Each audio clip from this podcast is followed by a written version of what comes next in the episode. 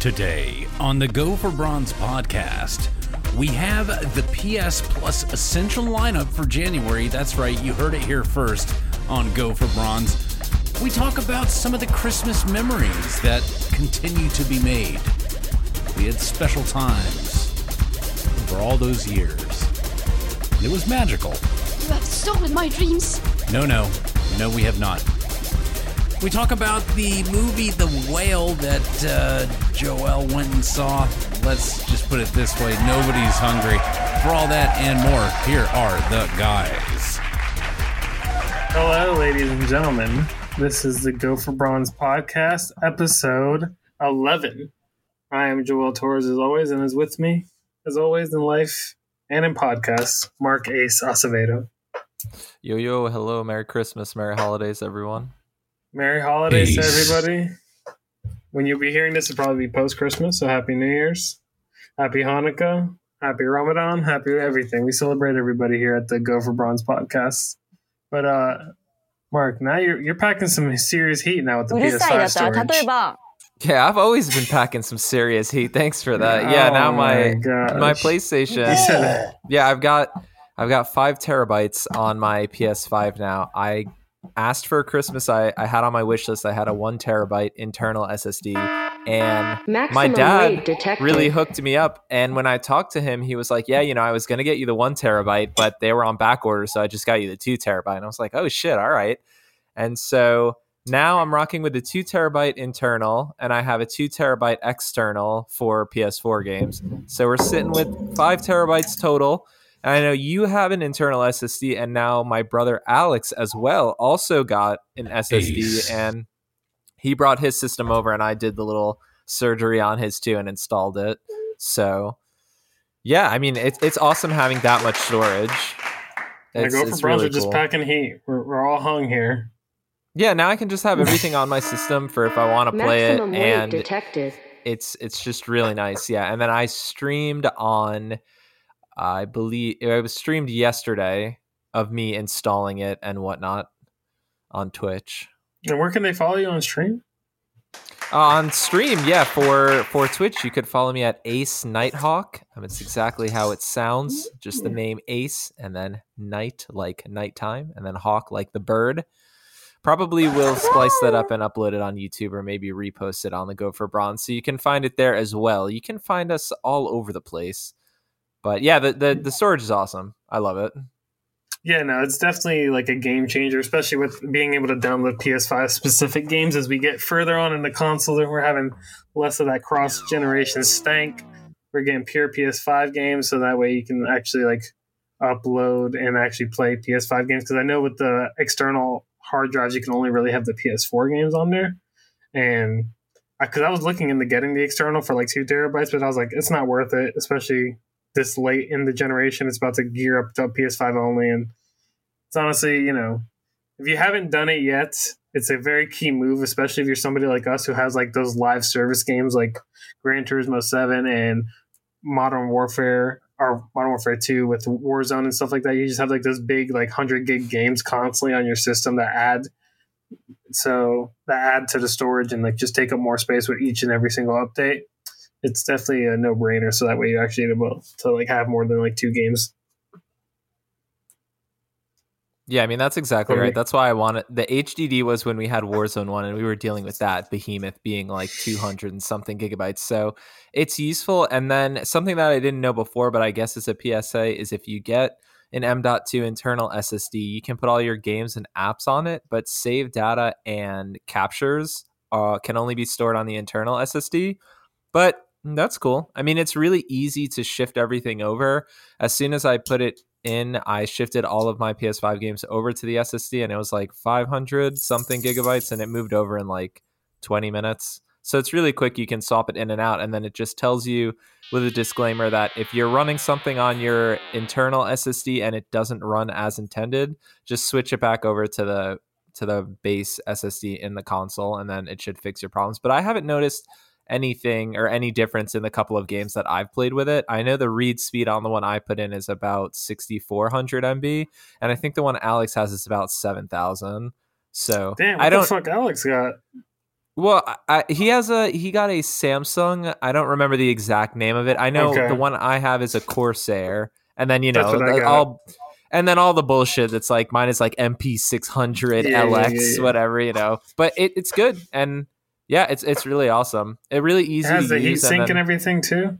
Exactly. It has the heatsink and everything because when I was looking at videos for how to put it in, I was originally seeing videos that were like, okay, so now you have your SSD and it's this little thin kind of chip and you're going to put thermal pads. And I was like, oh, hell no. I ain't fucking around with that. I ain't building a PC before. Yeah. But luckily now, yeah, they have heat sinks on them. So if you're shopping for an SSD and it looks like there's like grids on top of it, it probably has a heat sink pre attached to it. And the installation is really simple. I mean, yeah, I did it, and I am like techno. I am like technically inept. I can barely do anything. I have to call Joe to even update my place, uh, update my laptop at times, and that's not a joke. Joe has taken over my laptop virtually to update it. So, if I can do it, anybody can do it. Joe is tech savvy too, though. Let's not let's not get it twisted that Joe is the next Steve Jobs. So let's No, make sure we give tapped credit where credit's due. Yeah, no, no, no. That's no disrespect to Joe. I'm just saying I'm so stupid, like with technology, though. Like I just can't. Hey, I I can do like it, to- you can do it. You know, I bring you yesterday's tech next week. You know, That's exactly. Yes, it is Nice. tech next week. Good shit. Joe's out here with the I like iPod it. Touch. Yeah, he's got it. He's got it all tuned in. I one of the things I like too, whenever you mess with internals on PlayStations, I don't know if it goes back before PS4, but messing with my PS4 too, that the screws inside of the PlayStation have the sacred symbols carved into them. I always like That that is cool. because it's like a little touch that nobody might see, but it's fun. Tell us about the whale. So the whale, starring Brendan Fraser, starring uh, Sydney Snink, Sink, Sydney Sink, aka Max from Stranger Sadie Sink. Things. Sadie Sink.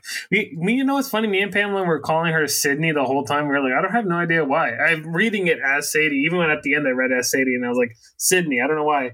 Sydney seems like it would be better than Sadie. But whatever. Starring Sadie Sink, as you would know, as Max from Stranger Things, and then a few other people. It, don't- the cast is only seven people.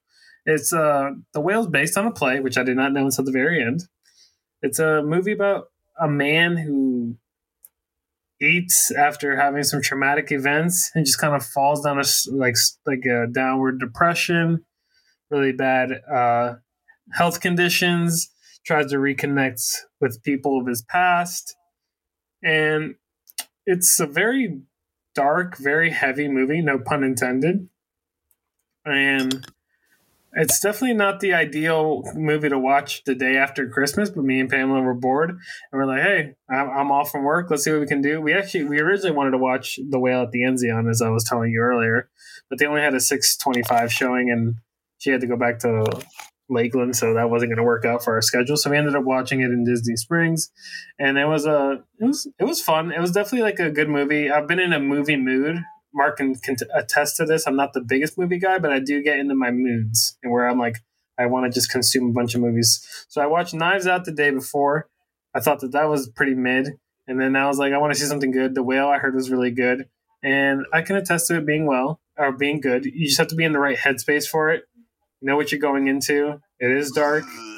It is depressing. You will puke. Don't eat before, and do not try to eat during the movie because we went to an AMC dine-in movie theater, and this was the funniest part: is that these people next to us got like popcorn and all this shit, and then they have really grotesque eating scenes, and then I just looked over and they're just like not touching their food at all because it's it just makes you want to puke.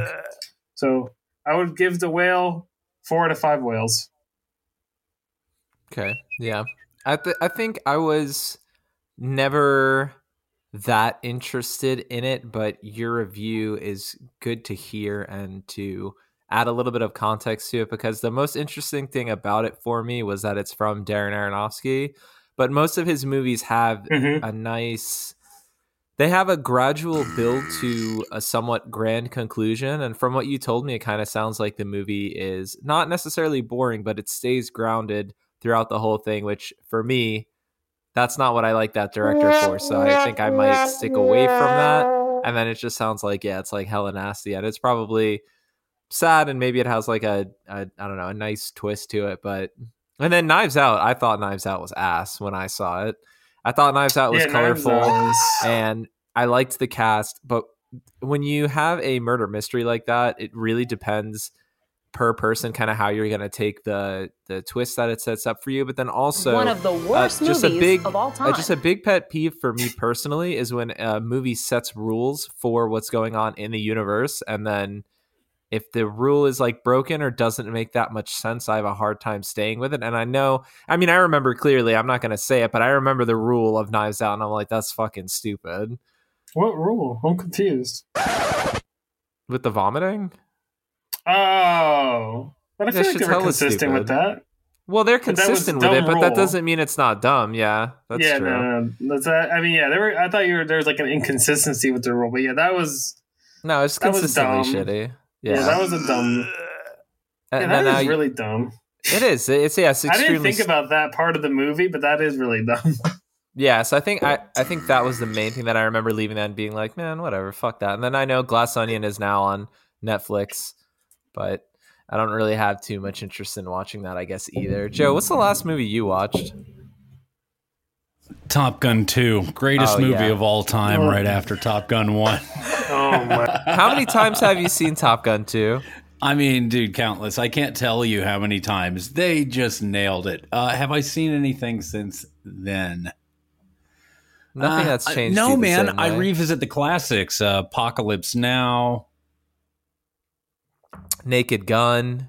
I watched, in the spirit of Christmas, I watched my favorite holiday movie ever, my favorite Christmas movie, Fat Man, starring Mel Gibson. And have I told you about this movie? No, I don't think you have. I didn't know this was a movie. okay, Mel Gibson plays Santa Claus, and because he so Santa Claus is subsidized by the government, uh, a lot of people are falling onto the naughty list this year, so times are tough. He has to enter into a contract with the Department of Defense, you know, to uh, kind of make it by for the year. That's sort of the B plot. The A plot is there's this rich little brat that is uh, awful little awful little shit. He gets coal for Christmas, and then he hires a hitman to go kill Santa Claus. Now, this hitman is like, you know, this is the top target. The, the, the, the hitman has always had it out for Santa Claus. And so it's like a very crazy blend of like real world. And it's fantastic. It's a great movie. Mel Gibson. It's called Fat Man. It's so good. Sounds pretty I'm going to send you guys the trailer. It's really send us good. the trailer. There's a gunfight. I own this. I own the movie. There's fentanyl. What? Oh, You own it Stolen checks. VHS? Col- uh, it came out in 2020, man. All right. what the okay, my fuck? bad. Damn. Okay, this makes sense. I was about to say when was Mel Gibson struggling for cash? But yeah, no, 2020. Yeah, he's definitely struggling out here for. It came out in 2020. He's not struggling, dude. I mean, he's Mad Max. We don't need He another was Mad Max. Mad Max. Mad Max might he might be the worst part of Mad Max. He Mate, was Mad Max. He is. Boy! He isn't currently Mad Max. Boy. Tom Hardy is currently Mad Max. Yeah, that's right. And made a better Mad Max movie. Tom Hardy, isn't that also Bane? That is Bane. born in a fire. You. But All right, but this is a PlayStation show. This is a PlayStation show, but uh, before we get into the games, I just want to ask, what is your favorite Christmas movie or holiday themed movie? Oh, Uh, Home Alone shit. 2. Definitely Home Home Alone Alone- 2. The first Okay. one's great, but the second one is just that much more violent and it makes it that much better. We Where the shit- Home Alone too. The shit that is happening in Home Alone 2, you just.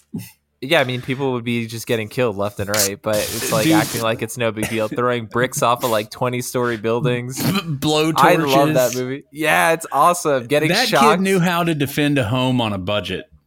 yeah, yeah, that was great. I Have you ever seen that? I have seen Home Alone 2. I, lo- I love the original and the first one. Or, Do you uh, the like- original and the second one. I like the first one more. I feel like because it's just What about More you? What do you like? Yeah. I- Okay. So the Home Alone that I like, uh, I like one dude because it's just number one. number one is awesome. I love number one. Now number two, uh, Home Alone 2 Lost in New York has one of the most notable cameos, and I'm not going to mention who it is. I'm just going to let you guys. Jesus Christ. I'm just going to let you guys figure it out. yeah, all I remember. I'm just gonna I'm just gonna tell you, all right, this is the best cameo ever. Other cameos, total disaster. Total disaster. Other cameos, total disaster. This one's very, very good. Uh, I didn't think good about shit. that when I was bringing it up. I thought that's why you liked Home Alone 2 the most. I mean, I was like, trying to get to the games, and now we're out here getting I this shit thought that was rails. a bit of a dog whistle, Mark. I thought you Yeah, were I, I thought that was yeah. I thought you were signaling. I was like, "What's going on right now? That's crazy." But if you're gonna ask, my favorite Christmas movie is Bad Santa because I just love Oh yeah. Yeah, depressing. good. That's good shit. It's real funny. It's depressing. It's just it hits all the notes. I love But, the uh, alarm clock scene. Oh yeah, that The shit's so alarm fucking clock good. scene is awesome. Yeah, that's just a great. But let's get into Yeah. the games. That's what you guys came here for. We are technically a PlayStation podcast. Mark, what have you been playing this week, the holiday week? With a little more extra time, have you been able to dive into some more shit? Yeah, so I've been hitting the premium tier pretty hard. I was I've been playing Ridge Racer 2 for uh, a couple of hours and I haven't played a Ridge Racer before, so it was cool to play one for the first time but then also kind of get I after playing it, I went online and tried to get kind of a deeper knowledge on what Ridge Racer's history was and that kind of thing. And so Ridge Racer 2, the one that we got on the premium tier, is a PSP game, but it has titles from or it has uh, tracks from numerous games, and it's solid. I mean, it's really fun. It's got a very thick, like early two thousands aesthetic, if that makes sense. It's very like Japanese in the track design and the music. The music is really good, and then there's a guy that's talking while you're driving that's like hyping you up, and he's like, "Yeah, wow, that drift was amazing," and I'm like, "Hell yeah, it was amazing." but that shit is fun. The only thing with it is that it is a premium tier game and it does not have trophies. Now, with that being said, it's because it's a Bandai Namco, or I think at the time it was just Namco, but it's a third party game. And I'm noticing that third party games don't get trophies while first party games do, which will kind of shift me right into my next one. Is just today I've been playing Pinball Heroes, which is the other PSP title that they put up, but that is first party and does have trophies and has a lovely trophy list that I'm almost already done with the platinum. I have 80 something percent and it's very quick. You could probably platinum it in like two hours, skill mm-hmm. based. So the platinum rate is pretty high on it. It's about 24%. You basically just have to play the boards and beat the high score that's listed. Now, that's where I'm like, it could probably be like 30 minutes or like seven hours skill dependent. Because for me, most of them were pretty easy, but I'm now at like the last three or four, and some of them are kind of difficult. But it's fun. It's awesome. It's it's like that's exactly what they should be doing in these classic games where the trophy list is not really difficult but it's enough to kind of to kind of guide you into just completing the game and kind of enjoying it and seeing what it's about just give you that little extra kind of motivation to get into it. So ridge racer 2 and pinball heroes solid. Pinball heroes will definitely be my next platinum. And then i'm playing more sonic frontiers. I'm on the third island now. I'm on chaos island. And it's still really good. It's getting it's getting more interesting in the boss fights, but I would say that it's getting a little stagnant in the activities and the things that you do. I think Mhm. that the different islands are nice, but I would I would hope for a little bit more variety in the activities that you do island to island and more specifically what I'm noticing is the portals, the kind of like cyberspace so like the real levels you do is I was thinking like, okay, cool. When I'm on the first island and I do a level, it's going to be like Green Hill Zone or whatever, and then they're going to move on. But I'm in the third island and I'm still doing like Green Hill Zone type of levels. So the levels seem like they're not really progressing kind of congruently with the islands, but I am enjoying it. And then I don't have much to say on this other one at the moment, but Liz being the perfect uh, woman that she is and perfect sweetheart is like anytime she wants to watch me play something now, she's forcing me to play God of War. So I am playing that. So that's good. Oh, okay, that's good. Uh, at least somebody's getting you to fucking play the game, you know? Yeah, I agree. I mean, I know, uh, yeah, and, and, again, I know this is now an ongoing thing, but I've had even more spoiled for me. And I actually, the thing that I had spoiled, which of course I won't say, I actually told Joel a couple of days ago, and he was like, "Damn, uh, it kind of sucks." And so I haven't told. It was the Liz, first thing you told me that I was like, "Okay, that's that, yeah, that hurts." So, but anyway, yeah, I'm getting back to that, and so I see your list is blank here, but I know you're playing something. So why don't you talk to us a bit? Uh, I am playing. Oh, before we hop into that, my uh, Ridge Racer. I was like thinking. I was just. I was like just looking up here. I was like, Ridge Racer on PS3 because I did play one and I played Ridge Racer Seven. And what I remember distinctly about that game is that it let you play uh, Galaga and for like the loading screen, and I thought that was really cool. That's like when they were doing that. That was like a, on very few PlayStation 3 games, but that's just a little side tangent. But I have been playing games. Uh, I've been playing Need for Speed Unbound and Final Fantasy VII Crisis Core Reunion. Uh, Final Fantasy VII is great. Uh, the story, I'm diving more into it. It's uh, becoming a lot more interesting. I'm very interested to see how it ends and how it ties in into Final Fantasy VII. Love getting backstory for characters that you see in the original game, and I think it, I think honestly the way that you're playing it by playing this game first is probably best because Final Fantasy VII does throw a lot at you, and it's just like you're supposed to know all this shit, and it's like wait what? But this provides like a I feel like a solid background because there is obviously new characters that you don't see in the original game, but there is like half of them are like oh I know this person, and then you kind of like understand their motivations and why they're in the positions they are or why they're pieces of shit, and then um Need for Speed Unbound. I played a little bit of it. I got to basically the ending of the tutorial where you get your car uh, stolen, and then you got to start. You got to start from the basics. And as what I was my a very uh, common phrase I say with uh, racing games is I just want to get a Honda Civic and I just want to push that bitch to 200. So my starting car, I picked the Honda Civic Type R. I think it's the EK9 generation, the little hatchback. I love it and uh, you know, just grind it out, just trying to become the top street racer, and just you know. So when you, uh, I had a question for you because you said that it was pretty easy, relatively. Were you talking about early on when you were driving your personal car, when you selected your own car and was out here grinding on the streets, Mark? Uh, I meant when you, when you I meant when you select your own car and you start grinding. I, it's it's difficult it's more difficult than like a regular i guess racing game would be but i enjoy that I don't mm-hmm. think that the actual racing is that difficult. I think it's just kind of like pay attention, which I like because something that slows me down in other racing games is when I win too many without trying, then it's just not fun. And this one stays competitive. I haven't played more since I did the trial, but I my first car, I think I picked the Eclipse uh, mm-hmm. as my first car. So I'm enjoying that. And then, as he's saying, yeah, per Christmas, uh, I was gifted some PSN cards, which is lovely. Like I, I always am every Christmas, and so I picked up Unbound, Callisto Protocol, and Aliens into the Hive edition. I haven't hopped back into Unbound, but I'm glad to hear you're playing it because I did really enjoy what I played of it.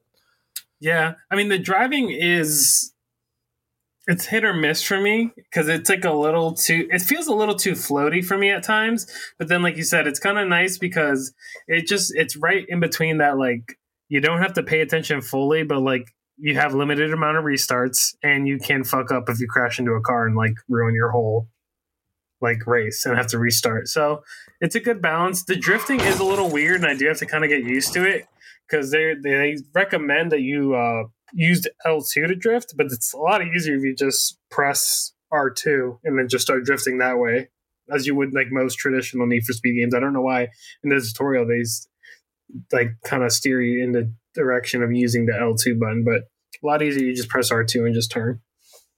Yeah, I feel that. It's probably I don't I think when I did it I I was doing a mix of it kind of depending on the angle of the turn, but mm-hmm. I definitely understand that it kind of is just going to lend itself to being like personal preference. Oh, that was I was I was kind of trying to like, you know, waste time wise while I was trying to catch my thought. What I was going to say is one of the things that I really like about it, which you kind of called me out for in a good way, is I think something I really like about it is it's very momentum based. Now, obviously, it's a racing game, so you're going to go faster and faster, but that's not what I mean. What I mean by that is when you're chaining good drifts together and drafting correctly and staying on the oncoming lane and getting the boost because Mhm. you have two nitrous systems. You have a standard nitrous that builds, and then you have a almost like temporary one that if you're doing those actions and you activate it before it goes away, you get an extra little boost. So when you're doing good in that game and you're really like tuned in, you're fucking going really quick. You're you're blasting by everyone. But like you're saying, if you start crashing and you start fucking up, it can get it can get pretty frustrating. But I also feel like that's kind of how it should be. Like if you're crashing and shit, you shouldn't be able to just like rubber band all the way to the front and stuff like that. That definitely. It gives me a little bit of like midnight club vibes. I think so. Just like uh, I, I like the night. I like the, I like the nitrous. I like the like you said the nitrous system, especially like when you like hit like all your drifts and you're drafting, and then you get like the cool animations around your whole entire car because it has like those cool anime effects on the cars. Which I saw that people can turn those off, and I'm like, why would you turn that off? That's like one of the coolest aspects of the game. And the deep cut reference for people too is that it definitely has elements of juiced with the calendar and betting yeah. against other racers. It absolutely is. Even if it's like you might not like it, like that definitely is from that. Definitely the calendar. Yeah, so I'm interested to definitely get more into that. Finish up Final Fantasy VII, possibly start up Callisto. Have you started Callisto at all by any chance? No, I haven't started Callisto. I've just been sticking to to the games that I have uh have, have jotted down. Now I have a shit ton downloaded because of that new Yeah. SSD. I've got you know Callisto, Horizon, God of War, Warzone. I have a ton of stuff. I and I'm just adding games, and so Joel knows this is something that I really enjoy doing. Is just even once my system will be filled up of space, I like to just always be organizing, deleting, and downloading new games until in my mind I have like the perfect setup of like all these games are fantastic. So I'm going through that process now where I'm just filling the SSD up and then I'll be editing out. But I haven't started Callisto. Actually, I haven't started any of those games I bought. I haven't started Callisto, Aliens, or Need for Speed yet. Also, Aliens, just on the topic uh, of it, talking about the things you recently got. Is Aliens co op single player or is it co op multiplayer? It's it's co-op. It's Like a co-op. story? Yeah, so it is. It is. Uh, basically. Hmm, I'm trying to think of a good other example. Like I can't. I- Outriders?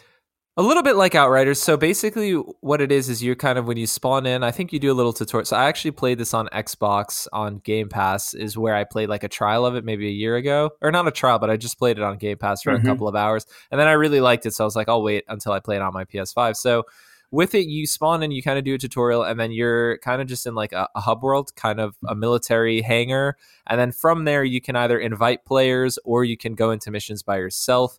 And so the missions are kind of linear based kind of levels where you'll go through levels and you'll have objectives or there'll be like wave based areas stuff like that. And then in between missions you can upgrade your character upgrade your weapons your perks and whatnot. It's really good I, I enjoyed it a lot and then yeah so me and you or joe if he wants to hop on i think it's three player co-op so you can do three Okay. players per mission and then just play it a little bit, level up a little bit, and then this version that we got has the base game and has the pathogen expans- expansion, which I haven't played. The game is extremely fun. It's a third person shooter. The abilities you have are really good. The enemy variety is also excellent because you have uh, you have a number of different alien types, but then you also fight androids and different creatures that I won't spoil from like different alien universe things. The trophy list is very difficult. Very difficult Oh, fuck.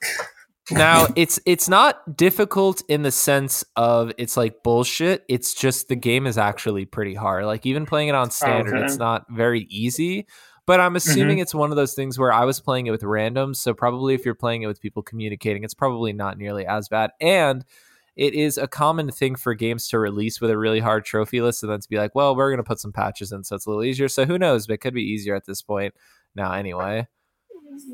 Yeah, that definitely sounds fun, especially when like everybody's not on for Warzone and we, we need a break after after the crushing top five finishes and we need something to play that's just fun, you know? Sometimes we just want to have fun. It's all for fun. I mean, if you're Warzone- if you yeah, if you guys are down, aliens would be a great. It's a very easy like okay, let's hop in a mission, turn your brain off, but it's still really good. And then each Mhm. mission probably lasts anywhere between I'd say like 15 and 20 minutes.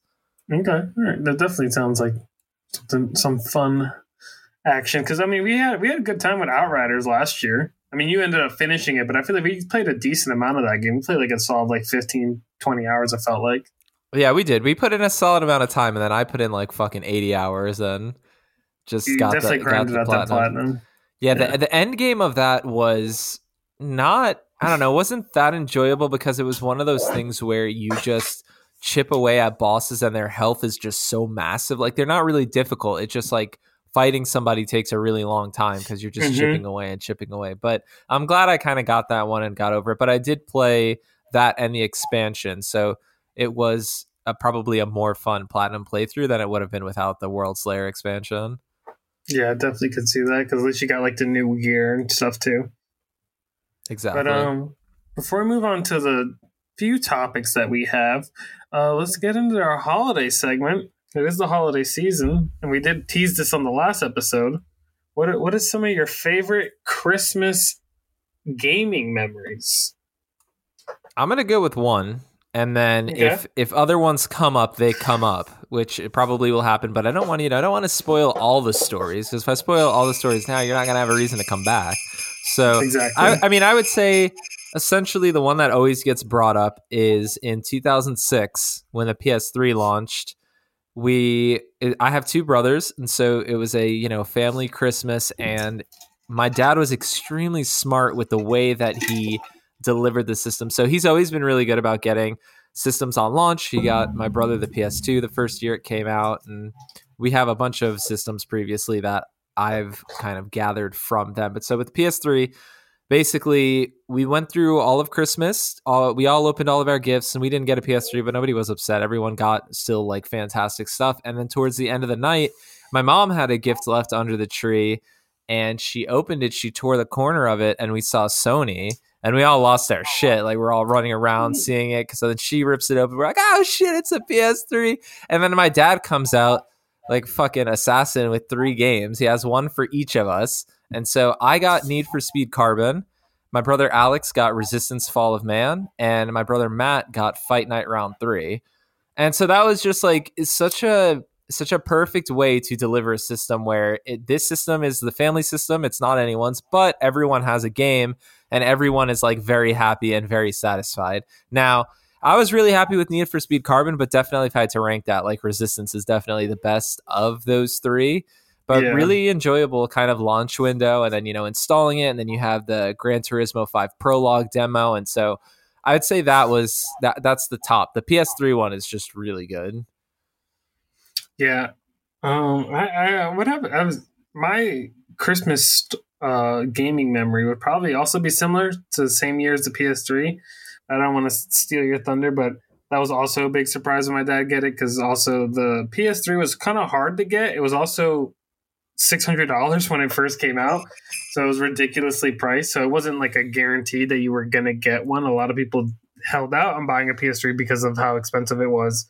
But just not to not to like retail kind of a similar story, but it was a similar thing where where not that I, I have three brothers, but I'm the oldest, and it was my PS3 because they were too young to even play. But I was just very shocked when I got it. But I think the next year Guitar Hero 3 came out. Is that correct? Is my I Guitar think so. 2007. I mean, that sounds right. so the next year, I got Guitar Hero 3 on the day, on Christmas Day, which I was super happy. And I also got a, a pair of pajama pants. And I remember putting on the pajama pants and playing Guitar Hero 3 all day and beating the campaign, unlocking all the songs. And just that was just that's just like a very core memory for me. Like nobody was bo- I was uh, nobody was bothering me. I was in the living room just fucking rocking out to Guitar Hero 3 and just having a great time, unlocking all the guitars, the songs, going through all the stages and that that's a very core Christmas memory for me. Love that. Yeah. I mean, Guitar Hero was always a, always a mainstay. I remember when I got World Tour in 2008. That was the first year Guitar Hero had all the instruments. Yeah, and I I got the big box and I remember I don't think he actually did, but you know, my dad would videotape all of it so we we have it so we could always I guess check, but I think Matt was kind of like celebrating with me that I got it and I like thought he like elbowed me and I started crying like a little bitch. But the game was cool, but that was like that was like what was significant about that memory is I remember that being Yeah. thing. And then once that was sorted out, took it upstairs, and then I, I think with World Tour, I remember I did the drums was like what I would do all the time, and Mhm. those shit broke like they always do. But yes, because Joe, do you have any receiving gaming Christmas memories, or if you don't, do you have any giving ones? How was it when the Atari came out? like uh, like I never got a gift for Christmas or a game for Christmas, dude. Um, yeah. So the Super Nintendo Entertainment System. uh, yeah, when that one came out, uh, my sister and I got it, and it was just it was like. Uh, it was huge because the Mario that came out with that was Super Mario World, and that was the first one where he could like fly. I think is that correct? That was the first one where he became the fox. No, that was I believe that th- is No, the one that this was the one with the cape. Tanuki suit. it introduces the cape. okay. Yeah. Anyhow, it was just awesome. I remember the controller. I remember like the. uh I remember this is weird, but the smell of the controller. It was like that new plastic, and just it was it, it was great. I have a lot of good memories. My sister and I played it all night, and you know we always had good. Yeah, exactly. We always had really good Christmases, and that one was really special. I liked you know the ones where I got games and birthday games too. But you know we're on Christmas, and yeah, I'm gonna go with that one. The uh, Super Nintendo Entertainment System introduction. Yeah, that's solid. But yeah, birthdays is like a whole different segment. But with games, it's such a it's such an easy hobby to kind of shop for for people who enjoy it, and so you end up having so many events where that is either like the main gift or what makes you most excited. And I really love that about it because you can also never run out of either like stuff to get or give related to it. Yeah, especially nowadays with the amount of releases we get. Um, but I do think the fact that di- uh, physical games are dying is like kind of like being not the primary way people interact with games. It does take away a little bit of the magic of receiving an actual game. Like PSN cards are great and lovely, but there's something nice about being like, I thought that this game you're gonna like it, or it's a game you don't know about, and somebody got it, and you're like, oh my god, this is like my new favorite game. So that you know, but that, that's clearly probably nostalgia. It's much better just to give people their choice and then just be like, here, you spend, you can buy fifty dollars worth of fucking V bucks. But it's true. It, it, it's true. It's it's good that you, especially the angle that you said of maybe getting out of your comfort zone and trying something you wouldn't have otherwise. Mm-hmm. Because now, when you get PSN cards, or when I get PSN cards, basically I will go through almost everything on the store and you know kind of sort through it in discussion with Joel and make sure it's like the perfect lineup. But it always ends up feeling like it's a pretty safe lineup because I'm the one getting it. I'm like, okay, well, I know I'm gonna like these games, and so the the games that I'm and this is something that kind of scares me a little bit is the games that I am interested in, but I don't know for sure if I'm going to like it. I'm now starting to have the mentality of like, okay, well, I don't know if I want to buy this yet because maybe they'll throw this on Plus or something like that. Not saying that I don't want to support it, but I'm like, well, I'm just going to buy the games that I know I'm going to enjoy, which I guess makes sense from just an enjoyment standpoint and an economic standpoint. But as just, I felt a little gross thinking that, being like, well, maybe they'll throw this on Plus, so I don't need to buy this right now. Hmm. Yeah, ours might be hitting a sale. You know, PlayStation Yeah. does it have good, great sales at times. You know, me, me and you are no, no stranger to a sale. Every time that sale drops, we're like, oh, you seen, you see what they have? Yeah, actually, we were pretty hmm. we were pretty degen with it this year because we knew that the end of year sale was going to end before Christmas. So I was like, well, they're going to have a fucking Christmas sale, so I want to know. So I saw on PlayStation blog they actually post sometimes what is going to be in the sales early. So they posted that for the holiday sale, which was nice. So I kind of went through it and saw that Callisto wasn't on it. And so, yeah, that's right. You heard it here, ladies and gentlemen. Me bitching and complaining, saying I never get it for full price. I did buy it for the 70, but it was PlayStation cards, so it's a little different. And I used PlayStation Stars rewards. And I'll just go ahead and throw in now that I'm level four for oh, PlayStation shit. Stars. You're officially level So- four now. Good shit. I'm officially level four, and there's nowhere to go. I guess it doesn't. I I know there's like a level five, but I don't know how to get there. I want to know.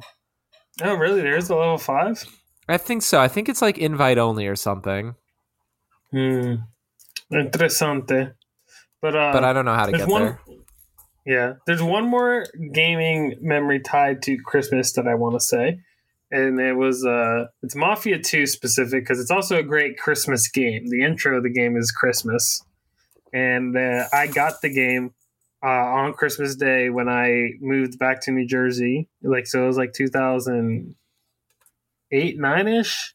When we is when we were in eighth grade, so I got the game on uh, like uh, on Christmas Day, and I was like really the only present that was a pretty rough year in terms of financially for the world, but specifically my family. So the Mafia 2 game was like the highlight gift. Man, it was a great gift, and I love that game. And I just remember like me and my brothers, like they were just like watching me play this game in like this cold ass room because like Jersey had like a historic blizzard, and it was, a, it was a very sad time in my life. But Mafia Two gave me a lot of like happiness and warmth. It's the first time you saw tits on the big screen, isn't it? Oh my god! Don't lie to the people.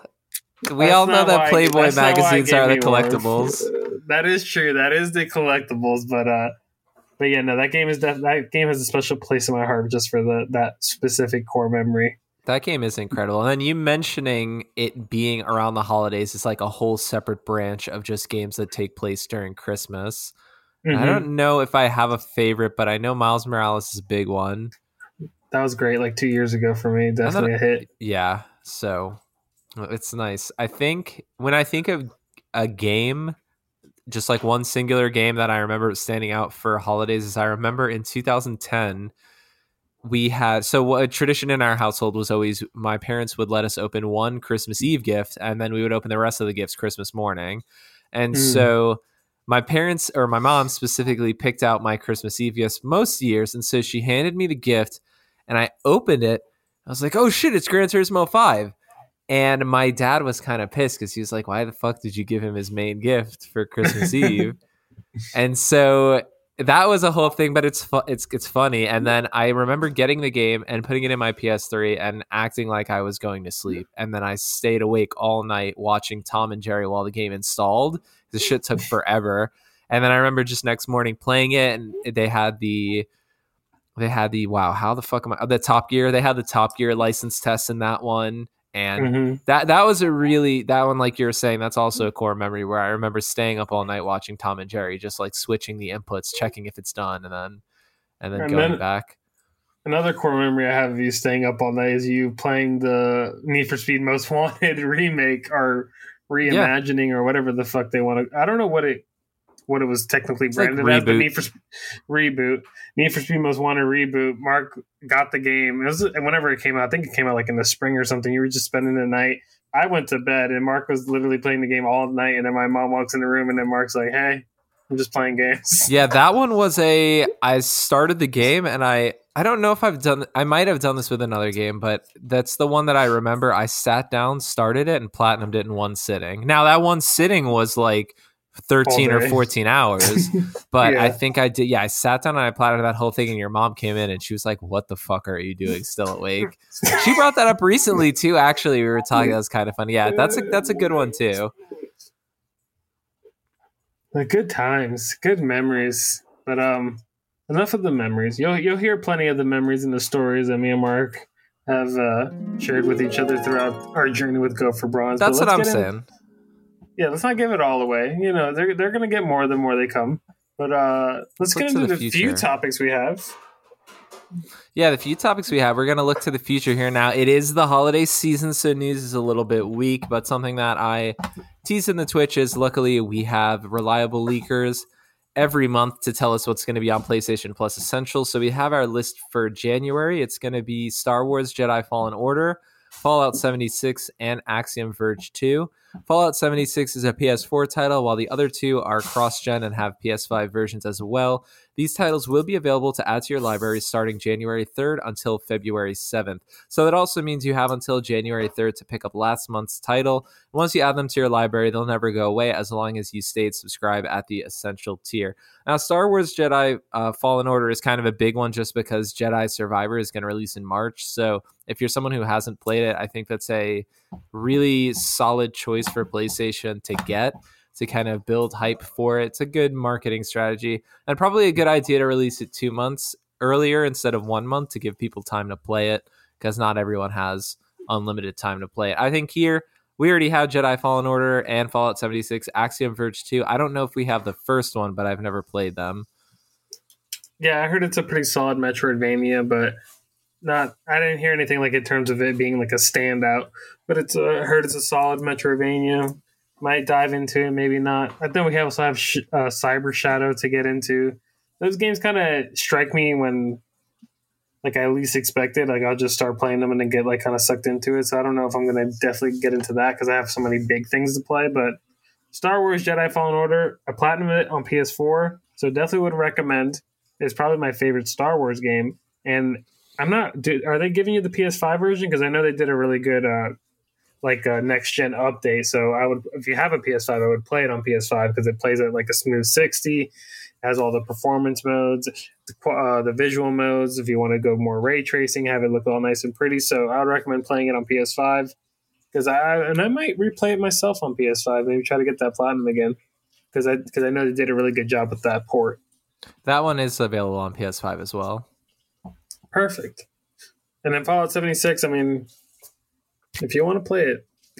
I mean, I, I, will say so. Jedi Jedi Fallen Order, I need to play it. I don't have experience mm-hmm. with that, but Fallout 76, I can at least talk to. I probably put in at least 25, maybe 30 hours. Now, I would say I hopped into it in 2020 or maybe like early 2021. So I'm playing it when there's already NPCs because I know that that's something that they added later and they've kind of continued to support it. I thought it was okay. I didn't think it was ass, but it's not very good either, just in the sense that even though they kind of touted it as it's a world that you can play by yourself and you'll run across people and it's cool and and it's interesting, you'll form alliances and whatnot the execution of it seems very unorganized unless you're going into it with a party. So you might run up against people, but you don't know if they're going to shoot you. Maybe they'll work with you, but it doesn't seem very facilitated, like what is going to happen or why you would even want to be playing it with multiple people. It's a strange game. But yeah, it's free, yeah. so you can try it. And then with Jedi Fallen Order, I wanted to swing it to uh, Big Dog here too, because he did play it as well. Jory, do you know? Did you know that there's going to be a new one, and are you interested in playing the new one? So I really like the old one, and I did not know that there was going to be a new one. I had a lot of fun with that one. um, yeah, yeah, I consider that one worth the time. I like the story and I like the gameplay, and it's always fun to have lightsabers, man. So yeah, um, sort of excited for the new one too. One Didn't of the best the uh, maps? Uh, Darth Vader scene didn't you say the maps were confusing as fucking it? So, yes, yeah, but that's for me. I don't know if anybody else felt that way, and I didn't want to out myself as being sort of, uh, you know, you know, dumb or simple. So, no. uh, yes, I I got really confused on the maps. Is that a problem across other like you know people who don't have short term memory issues? No, yeah, the maps were definitely panned as like being one of the worst parts of the game. Oh, it's definitely God. it's reminiscent of Metroid Prime one and two for the GameCube with those weird like 3D maps where you have to like spin them perfectly to like kind of see the layers of it and be that like, wait, was where so fuck, confusing to me. Where okay, cool. go? So yeah, it's it's not just you. That was like a big issue with the game as a whole that the maps were very confusing. All right, cool, man. Yeah, I totally thought that was just me. Besides, like, like, yeah, I did complain about that too, didn't I? Yeah, um, yeah. The maps were definitely not the most easy to comprehend and not the most clear. I thought it was just me. Thank no, God. No, no, no, Thank God. All right. Winning every day. That's specifically with that one world where it's like there's like mul- there's like a really deep layer, and it's like it's like move the map all the way down, and you're like, oh shit, there's that part of the map. Oh yeah, yeah, yeah. Yeah, I remember a few like that. Yeah. I mean, it makes sense. I haven't played it, but what you guys are describing is also the way that Doom and Doom Eternal does their maps. Like you were saying, mm-hmm. where it's 3D and you kind of see the layers.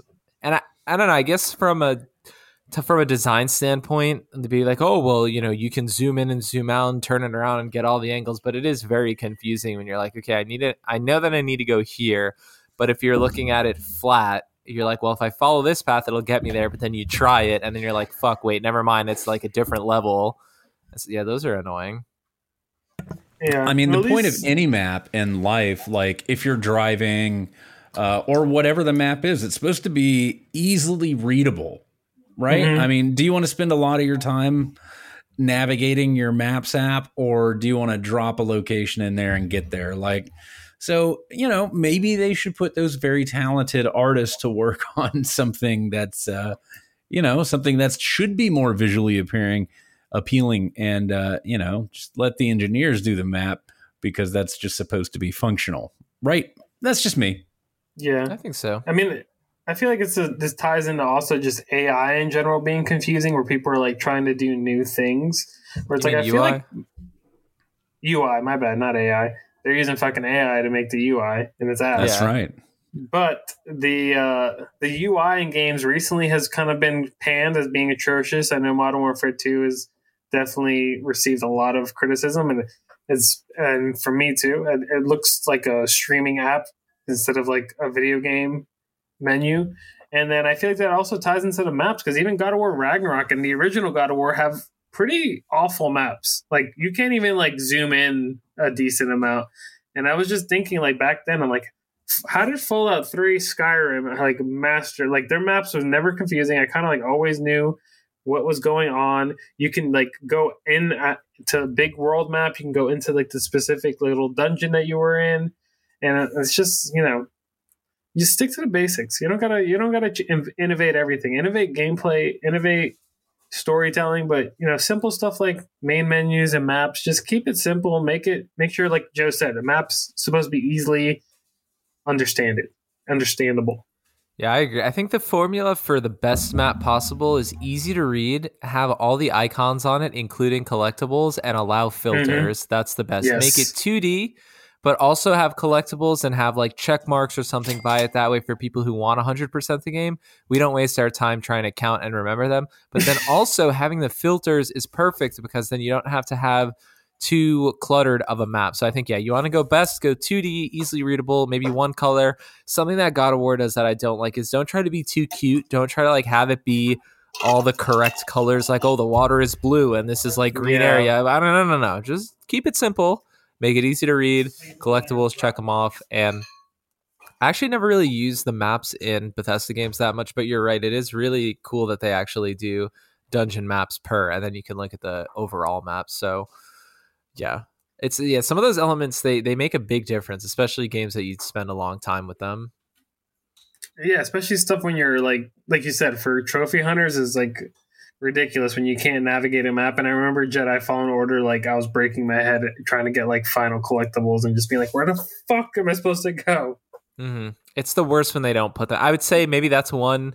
That's maybe the one thing that so so they don't put collectibles on that map.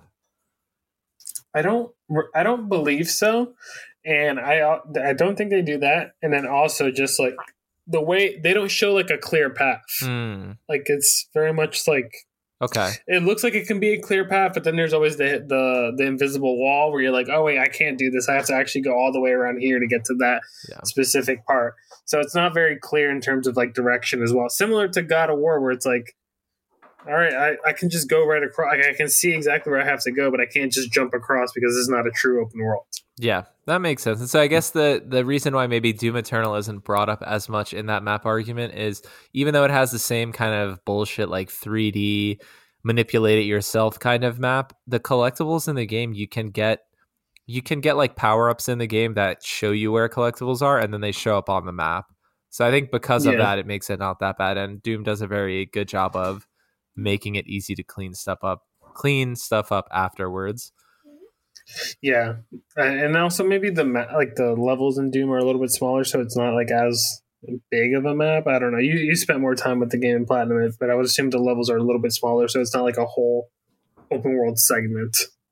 Yeah, they they can they can get pretty beefy. It's only really noticeable or annoying when you have large levels. Like there are a couple of levels that are like towers, and those are annoying because Yeah, you got to zoom out and figure out all these floors, which doors open, which doors not open. But Star Wars Jedi Fallen Order here, uh, supplying a lot of content. This is good, good conversation.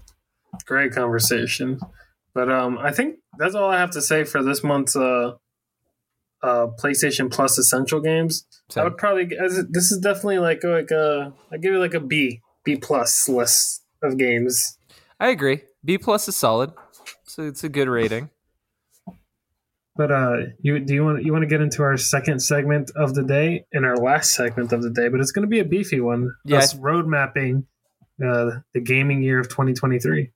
Yeah, I think this will be very good. So Joel had the excellent idea of we're going to go ahead and go month by month and maybe pick a game for each of us that either is going to be the one that's most anticipated for us. Now we know that it is early and the way games kind of do release dates now, it's very possible they can get delayed or they like to not give a date to start. So I would say about 60% of my list does have an actual date and then probably 40% is I'm just guessing this is going to come out. But with that being said, you know, hopefully throughout the year I can be like, oh shit, I was right. This game came out, or I was fucking wrong and I'm a moron. But we can discuss that when we discuss that. So, do you want to go month by month, maybe? Uh, yeah, I want to go month by month. I pulled up an article from the Gamer here. Shout out the Gamer, and uh, they have this beautifully laid out article where it just goes month by month and it just goes has all the major releases. So um, you can you can go first and just say whatever you sticking out to you each month, and then I'll just clean up and touch on some other highlights. Also, say what is my main game for the month too. But if we miss anything else that's coming out, I'll definitely shout it out. All right, sounds good. So January, my game of January would be Dead Space. Yeah, I think that's a, that's an easy and clean one. And then also, I would, I would like to do is is this going to be like a day one purchase, or is he going to wait for a sale? Is this going to that's for your game of the month? That's a tough one because I would say so. Normally, I I think one game a month I do normally always buy day one, but it's gonna mm-hmm. I guess kind of rely on reviews. But either way, we can get into that a little bit. I would say with Dead Space, it's probably a day one. I can't imagine that they could fuck it up that bad. The worst yeah. case scenario that I can see is either performance issues or maybe there is just some little UI elements that aren't the best, but I can't really imagine that you can mess that up that bad. So that would probably be a day one purchase for me. I know other games in January, or I guess the only other one that I can think of is I'm kind of interested in Monster Hunter Rise, but that's one of those ones that I would kind of wait for because Monster Hunter World was a little too overwhelming to get into. Yeah, and then my game for January was two games, but they're both they're they're bundled up. Uh, Persona 4 Golden and Persona 3 Portable. Their uh, remasters are coming to PlayStations, the Xboxes, and PC. And uh, I'm definitely excited to play them. I have Persona 4 Golden on Vita. It's just I'm not I'm not that dedicated of a Vita player, so it's kind of hard to like get me motivated, especially to play such a beefy game, like to be like sitting on my Vita for like eight hours playing Persona. So I definitely think having it on the big screen will motivate me to actually finish it and get more into it, and then hopefully maybe go and play through Persona 5 and all that stuff. Because I played Persona 5 for like 80 hours, but shocking, I have not beaten it yet because it's a long ass game. But um, the only other thing I noticed from uh, January is obviously our, our beloved Forspoken, which is a PS5 console exclusive, and um, the One Piece Odyssey JRPG, which is not a big deal to us, but I know it's a big deal to the weebs out there. So I just want to shout out to the weebs. Yeah, I would say with um with the Persona games too. You know, if you get a backbone, that could be fun to play remote play. Definitely, and my birthday is coming up in uh, January thirty first. So who knows? Maybe I might be getting a backbone, or might be getting my bone back. Who knows? All right, so February. Let's move. Right. Let's move on to February. Yeah. February, I would say for me is Atomic Heart. That one would be something that would be day one if reviews are good, but that would definitely be based on reviews. Okay, and then my day one for February, it's a tie. It's a tie between Hogwarts Legacy and Like a Dragon Ishin. Those are definitely those are definitely two. The, yeah, this, the beginning of the week is or the beginning of the year is definitely going to have some heat because uh, I am excited for Hogwarts Legacy. That's more review dependent. Like a Dragon Ishin is very much like a, a might be a day one purchase. Atomic Heart isn't above Ishin for you. Atomic Heart, like you, you kind of talked me off the ledge a little bit. You were like, "Oh eh. yeah, I guess that's true." You're like nobody know nobody knows anything about the story. Who's who's Mundfish? You know what have they done? I mean, so yeah, it could be, me off the mountain. It could be Callisto Part Two. That's true. I think I just picked it because I was like, like a Dragon Ishin, I know I'll love, but it's like those games are so not it as a negative. Like I love it, but they're formulaic in the sense that I'm like, well, I have a million of them. I'll get to the new one when I get to it, but I don't think I would buy it day one. Yeah, but uh, but Hogwarts Legacy is definitely like if it gets like a like if it gets like like an 85 on Metacritic, a few nines spattered around here and there, then I'll definitely be into it. I do. It gives me a little bit of bully vibes, even though I know it's not going to be as graphic or mean as bully is. But going to school aspect of it seems very cool. But um, other than that, uh, in February we do get the launch of the PSVR 2, and that's going to have all the PSVR goodies like Horizon, Call of the Mountain, Resident Evil Village for VR. Um, not noticing anything else, so. But yeah, Octopath Traveler 2 is also coming out in February for you. I don't know if you're interested in that. Nah, I'm good.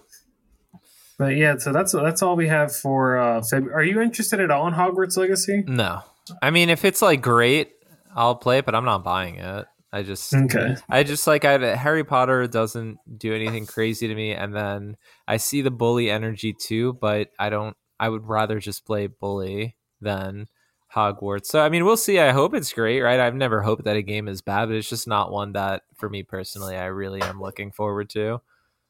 You should play Bully. Bully is fucking fantastic. But uh but yeah. Um Atomic Heart, I don't know. I'm interested to see that game. That is definitely I feel like that's the wild card of the year, definitely. Yeah, I would agree with that. Looking at my That- list, there's a lot of stuff that looks good, but a lot of it is relatively safe. But hopefully, we're surprised. There's a couple that would be surprising. But yeah, so February Yeah. Atomic Heart for me. All right. And then next month is also going to be a pretty safe month. Uh, I think I can guess what next month is going to what what in March is definitely going to be your game. What's your guess? I'm going to guess Resident Evil 4 remake. Yeah, yeah, yeah that's it. Yeah, I mean, it is. Yeah, so you're right. Yeah, it's it's easy. What's your temperature reading on the game? Are you hyped for it? Or are you? Because I know when we saw Yeah. the trailer, the gameplay trailer, we were a little bit more. We were questioning a few elements of the game, but overall, like, you have confidence is going to be solid, or you think they're going to fuck it up? Is it going to be more of a Resident Evil Three remake or more of a Resident Evil Two remake in your mind? That's a, so. The thing I was gonna say is, is that worst case scenario, even if it's a Resident Evil three level, I still really love Resident Evil. Resident Evil three. I ended up playing it a bunch of times, platinumed it. So they they can't really go that far off the deep end. Even like the worst Resident Evil games, barring six, like I like five and stuff like that. So I kind of enjoy all of them. So no matter what, I know I will really like it. And Resident Evil four, I never beat the original version of the game, so that one's just an easy, pretty safe. I'm sure it'll be really good. Even if it's not as good as people expect it to be, I'm sure I'll still really like the product. Okay. And then my game for March is going to be Star Wars Jedi Survivor, as we were talking at the top of the show. Uh, I played the first one, platinum it, so I'm definitely hyped to play that. And um, I'm expecting great things out of it. It's a sequel. The first one had a few weird gimmicks. It was uh, Respawn's first foray, foray into third person action, so hopefully they iron out some of the little details and things that were missing in the first game, like you know, with the UI map. And, and it looks like they're expanding the combat in the trailer. They definitely already showed off some new things that were not possible in the first game. So, and the story seems to be more darker. So that's always good for a Star Wars story. And then um, the only other thing uh, to note, make of note in March would be The Last of Us Part One is releasing on PC. So the PC players finally get to play one of the greatest games of all time. And then I also on this article I see that crime crime boss Rock City, the game that we saw at the Game Awards that looked really cool, but I see only a release date for PC. So I don't know if it's coming later to PlayStation Five because I thought it was also coming, but that's coming out to PC, and I would like to play that whenever it does eventually come to PlayStation 5. I think That was the one with all the actors. yeah. I think that's also PS5 for March. I was just like Resident Evil is for sure would be the Okay. top. So moving on to April. April is a little bit harder, a little bit slower month, but uh, what do you have anything in April? Yeah, Dead Island 2. Dead Island 2. The the, the, the only thing Duke there. Nukem Forever. yeah, Dead Island 2 really is the only thing out coming out. Um, Hogwarts Legacy's PS4 and Xbox One port is com- also coming out. And uh, Horizon Forbidden West, the expansion Burning Shores, which is PS5 exclusive, also comes out in April. And the um, the game that Sony's been putting a lot of money behind, the Meet Your Maker, which I believe is that uh Meet Your it was that like a uh, Doom like dungeon builder game that's like Minecraft meets Doom. So that kind of weird hodgepodge that we've been seeing trailers of, and PlayStation's been putting out blog posts for it. But yeah, I would say Dead Island Two is definitely the the winner of April. And then, so what is your temperature on uh, Dead Island 2? Solid, great. You, it's gonna be good, even if it's fucking five out of ten. I'll still play it. Really? You're like you're that dedicated to it? Well, yeah, it'll be fun. Like that's uh, the thing is, there are some games where they are not the best and it's like annoying to play them. But then there's some games where like, okay, it might not review the best, but you know, you're gonna have a good time. That's one of those things. It's like we already have Dying Light and Dying Light 2. So if you want a more refined kind of story is good, one of those kind of games, then you can go there. But Dead Island, I mean, worst case scenario, you're gonna hop in it for a couple of hours, probably RPG. Go ahead and kill a bunch of zombies with like creative weapons, level up. Trophy list probably won't be that bad. And there's to me nothing else in April. So yeah, I, yeah. I think it's a pretty I, for me. That's a pretty easy one, and that's one of those ones too where even if it doesn't review the best, I don't think it would change my opinion because I like I feel like we already know exactly what the game is going to be. I just need a hoodoo you voodoo bitch reference in the game, and it's, it's a ten out of ten in my heart. Hmm. But um, but yeah, Dead Island Two, I'm definitely hyped for. I hope it. I hope they can land the plane and at least have it working. I hope it's not like. I agree with you where reviews don't matter, but I just hope it's not like a mess, like in terms of like being glitchy and being broken in that aspect. But I, I think yeah, the bones of it, if it's if it works, then it will still be a fun game because that's what I, the original Dead Island was too. Just like a weird game that not everybody loved, but like the people who stuck with it enjoyed it. I only hope that trophies work, even if the game is buggy. I'm yeah. down because Dead Island is pretty fucking funny when it's buggy, as long as the trophies track. Yeah, because that was an issue with the first one, right? Or Riptide, I remember specifically too. That was an issue with both of them, and also in Dying Light 2. I know they're separate games, but Dying Light 2 is famous for having trophies being broken. That's why me and Joel both haven't played it yet, and we both love the first one. That's true. And then, um, so let's move on into May. May is also pretty light, but there's definitely one big game that's coming out that is very interesting. And what is your May game? Yeah, Suicide, Suicide Squad killed the Justice League. Yeah, um, I'm hyped for that. How, where, where, what do you think? I mean, yeah, day one purchase. Say, yeah, day one purchase, red hot. I mean, Rocksteady hasn't released something that I haven't loved in a decade, so that one's very That's easy, true. and the showing that they showed of it recently, I thought looks great. So yeah, I'm I'm in. I'm all in for it. Yeah, and then the only other game of note releasing in May is uh, the Legend of Zelda: Tears of the Kingdom. I know this is a PlayStation podcast, but we did love Breath of the Wild. And uh, would you be interested in diving back into the Legend of Zelda and turning on yeah, the I Stinky mean, Switch? Interested, yeah, but I didn't want to put that just because. Well, for one, I am more interested in Suicide Squad, but then mm-hmm. also, Breath of the Wild was groundbreaking and genre defying and all that bullshit. But Tears of the Kingdom is one of those ones where I'm a little bit more like, based on what I'm seeing, it looks like Breath of the Wild with maybe slightly more, but I'm gonna need a little bit. I'm gonna need to see a little bit more before I'm sold on it and even Breath of the Wild, like I, yeah. I really enjoyed it, and I enjoyed it for its format. I think is the most important thing. But if the format doesn't change enough, I'm not that interested. That's true, and and then I know us being a PlayStation podcast, definitely the Xbox fan base can say the same thing for us. But there is a thing as a Nintendo bump in terms of all their games. Like you already know, Legend of Zelda is going to get tens Eh, but the thing is that you can't trust that 10 or you can't trust like the great or like 9 and whatever. Like i feel like all first party nintendo if it has zelda or mario in the game like it doesn't get less than like a 7 and it can be like bare bones as shit. But like you know this this game is definitely going to be getting like nines and tens all over the place. So it's going to be a game where not even based on reviews i just have to like i have to like look more into it and just do a thorough like research about the game and really see what's new and what they changed because there is the Nintendo bump. I know that people believe there's the same thing with the Sony first party bump, but I think the Nintendo bump is way more prevalent. Plus, the Switch is getting a little bit old, and Breath of the Wild launched in March 2017, where they released it on Wii U and on Switch at the same time.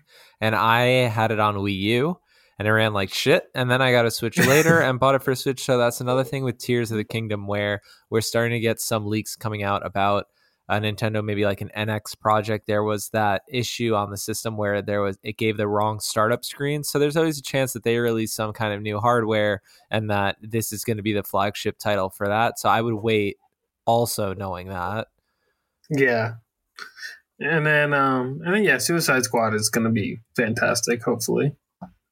I, I mean, I, yeah, I, I trust Rocksteady and especially with the you know Gotham Knights kind of falling flat, Suicide Squad is definitely going to have a lot more energy behind it from the peoples, from the streets.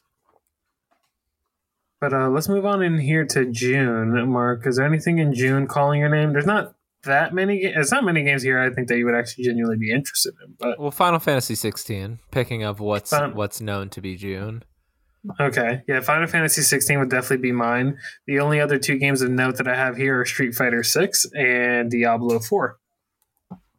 And then, but, uh, yeah, uh, and then so starting, uh, you can if you have more to say on those games, you totally can. I was just saying that now, kind of hitting July is when I think things get really interesting because I have things picked for what I think will come out or what I will what I will be buying. But I know around July is when we kind of don't have release dates. Yeah, um, uh, the only thing I have left to say about Final Fantasy 16 is that uh, I am excited for it, playing and getting more, becoming more of a Final Fantasy uh, nerd. So I'm enjoying that, and Diablo 4 kind of seems interesting. Street Fighter 6, I don't know. Every time we go play, we went to Arcade Monsters, which is like a local arcade here in Orlando. We played Third Strike. Every time we play like uh, Street Fighter Third Strike, I'm like, oh, I could, can I become a Street Fighter guy? And this new one kind of looked a little cool, so maybe. But that's also a game though where I definitely could see that on like subscription services within six months. Yeah, maybe. Maybe I could see that too. Yeah, go ahead and get into it. Get into fighting games. I love it. Yeah, maybe uh, with age. With age, I'm definitely becoming more and getting more into fighting games. But uh, what do you think? So, what for July? Do you have a game, or do you have what you think will be coming out? I have a. I have one game selected for all of the all of the next months. My selection. Okay, so from July till the end of the month. Uh no, from July till the end of the year. End like, of the year, my bad. Yeah, I have one game for each month. So for July, my now these are both this is kind of a combination of a guess of what i think will come out with some supporting evidence and then also in tandem with that it's the game i would want. So i'm not just saying the game i think would come out but i'm not interested in. So okay. july my guess is going to be test drive unlimited solar crown Ooh. I would love that. Now, the reason why I'm mm-hmm. making that guess is because Test Drive Unlimited Solar Crown has been in development for a couple of years. They're starting to tease it a little bit quietly on their social media accounts, but also the team that makes it, Nacon, they do their big mm-hmm. blowout every July. Like they're kind of showing what we have, what we're working on. But the way that they've been talking about it, I would imagine that it kind of has to be done or getting wrapped up soon. And I don't think that's a game they would want to push until fall because I don't know how well it would perform. So my guess is, yeah, July. I think Test Drive Unlimited Solar Crown. If it came out in July, that would be perfect. I think that would that mm-hmm. would be the game of the month, and then just yeah, that's what I would want for that month. Okay, yeah, that's definitely uh, that's that's definitely a game that uh, that would be fun and would be it's a different racing game compared to every other racing game. I know people that are outside of the racing genre will look at most racing games and be like, they're all the same, but uh, Test Drive has like a special sauce to it with the the ability to a test drive cars and b like buying properties and the whole open world aspect of it. I know you said the last one that didn't get much love was actually really good. Yeah, I loved the last one. And then this one, what we know about it so far is this one does take place in Hong Kong. It's a one to one creation of the map. You can start to see some cars that they're talking about in the trailers that do exist. And then they're starting to release pictures of the environments on their socials. And it looks really great. And yeah, no, I'm pretty excited for it. And just like you were saying, yeah, it has those things where a lot of the elements that Horizon, uh, that Forza Horizon is famous for, kind of came from Test Drive Unlimited. But of course, mm-hmm. Test Drive Unlimited teams is a lot smaller and they don't have as much money. So I'm hoping that this one comes out and is good and it can stand on its own. It doesn't have to be competing at that same level. But being in Hong Kong, I think that's an interesting map. And yeah, if you're able to buy properties and walk through your garage, customize your characters, I'm all about it. And especially if it is a summer release in a dead time, I think that would be perfect for it. Yeah.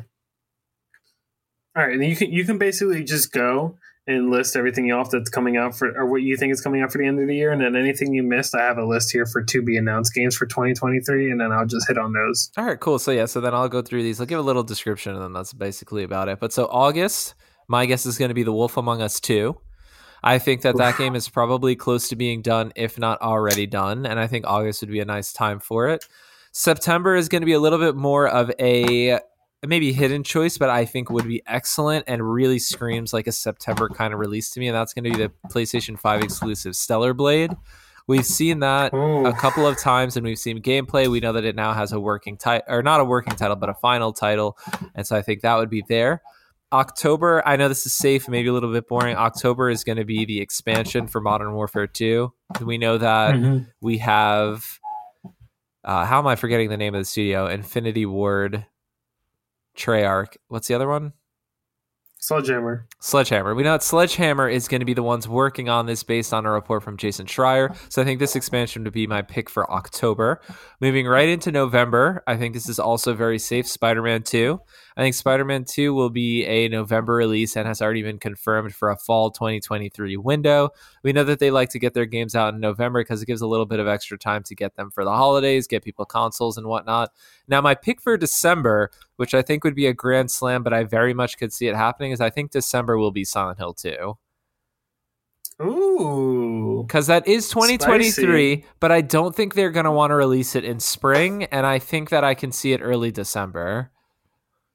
Yeah, and that's a synergy with the spooky season and the scary games. You know, that's always a great marketing tactic. Mm-hmm. So yeah, that's that's that's uh, that's my list, and I, I feel pretty good that at least half of that will definitely make it, even though they don't have like Modern Warfare Two, definitely Spider Man, definitely, and then I think Silent Hill Two and Stellar Blade. I feel pretty good about.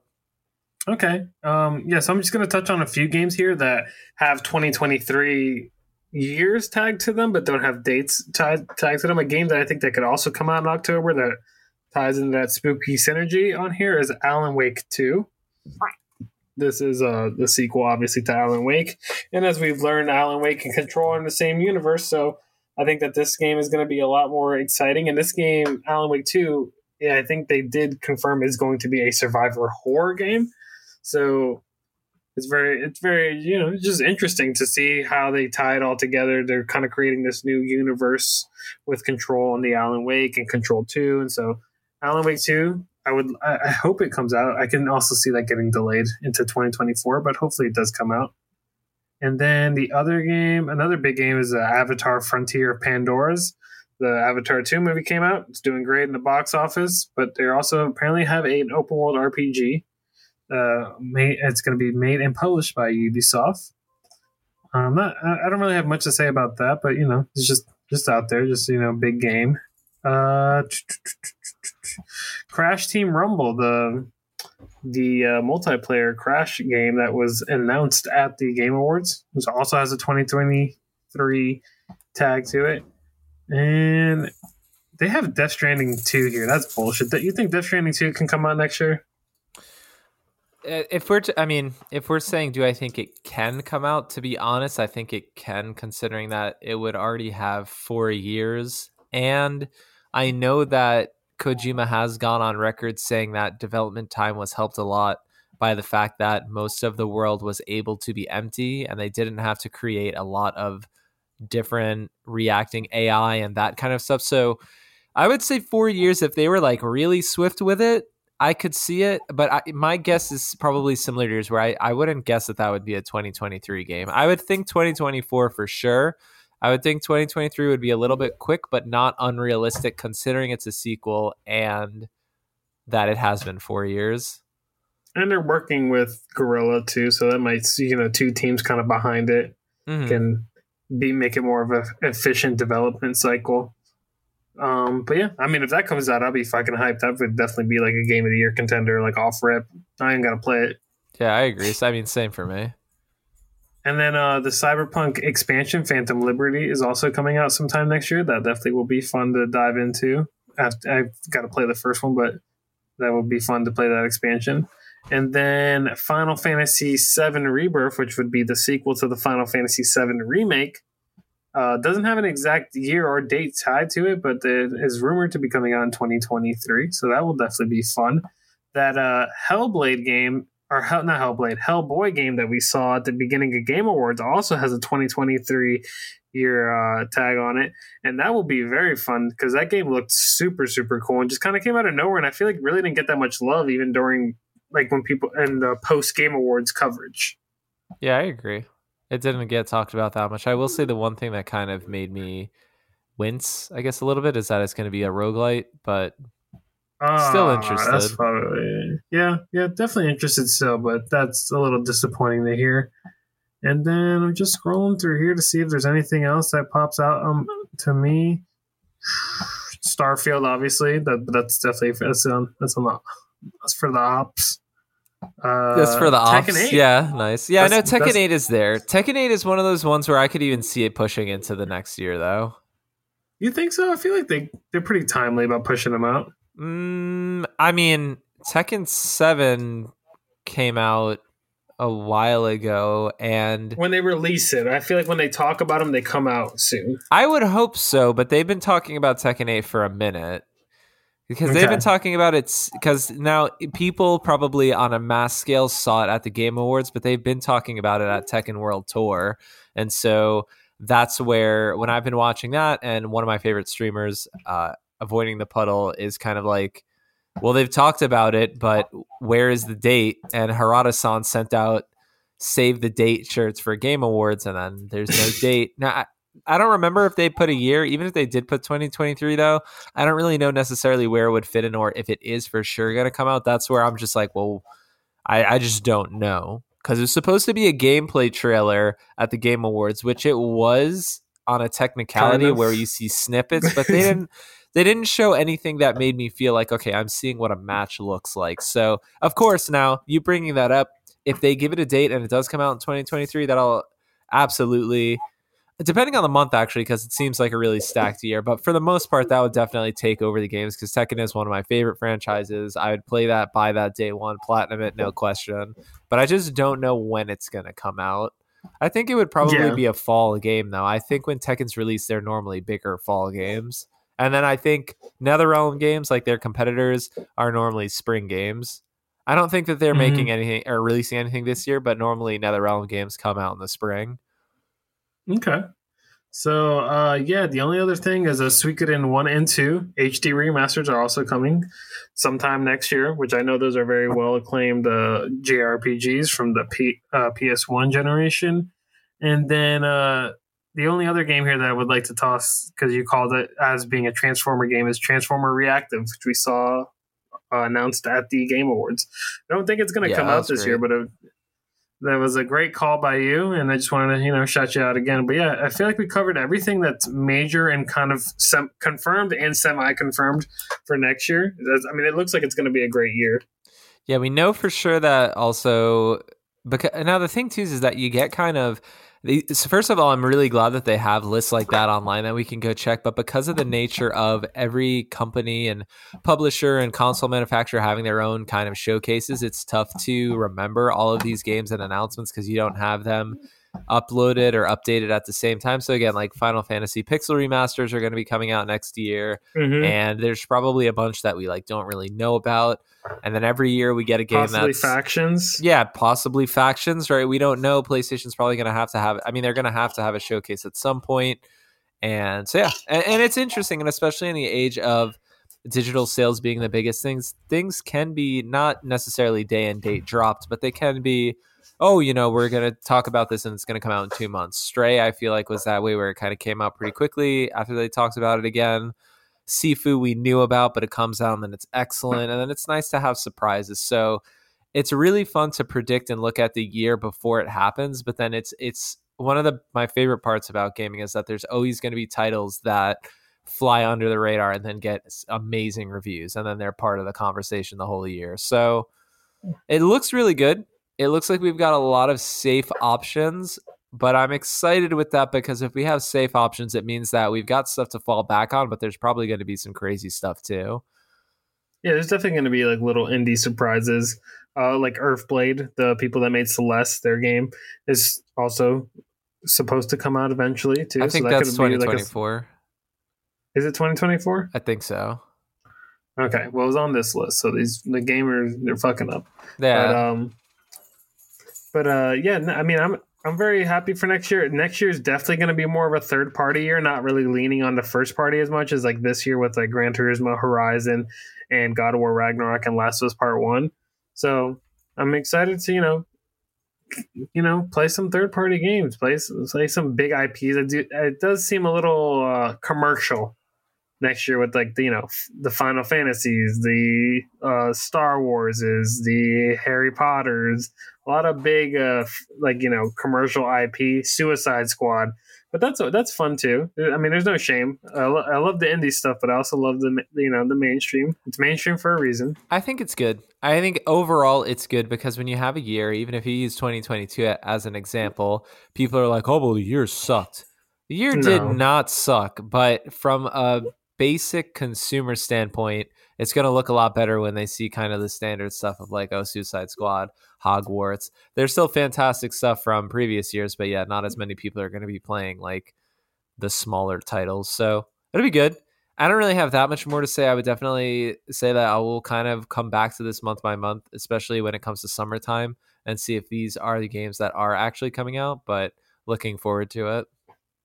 Yeah, I feel like we're like you mentioned earlier, we're kind of just waiting on a big PlayStation showcase to kind of give us release dates and let us know what the first party's really up to. Because outside of Spider Man and Wolverine, I really don't know what's coming next. Last of Us Part Three. I mean, yeah, yeah, Last of Us Part Three. but um, I think that that's all we have for you folks today. Mark, do you have anything else? Do you have any closing comments for the audience? No, happy holidays. I'm hoping that everyone's enjoying their gifts. Hopefully, you got some good gaming shit and you can enjoy it, spend some time with it, celebrate the new year. Uh, I guess you can let us know on our Discord or comments and stuff like that what you're looking forward to in the next year. Yeah. Uh, we hope you have a safe and happy New Year's Eve and go into the new year good health, good spirits. But you know where to find us every single week here at the Go for Bronze podcast. The Go for Bronze podcast is a production of Go for Bronze Media LLC. Hit us up on Twitter at Go for Bronze Pod, Instagram Go for Bronze Pod. You have stolen my dreams. That's right, we have. You can check us out on Twitch at Go for Bronze Pod. Also, our YouTube channel at Go for Bronze. This is the big dog. Till next time.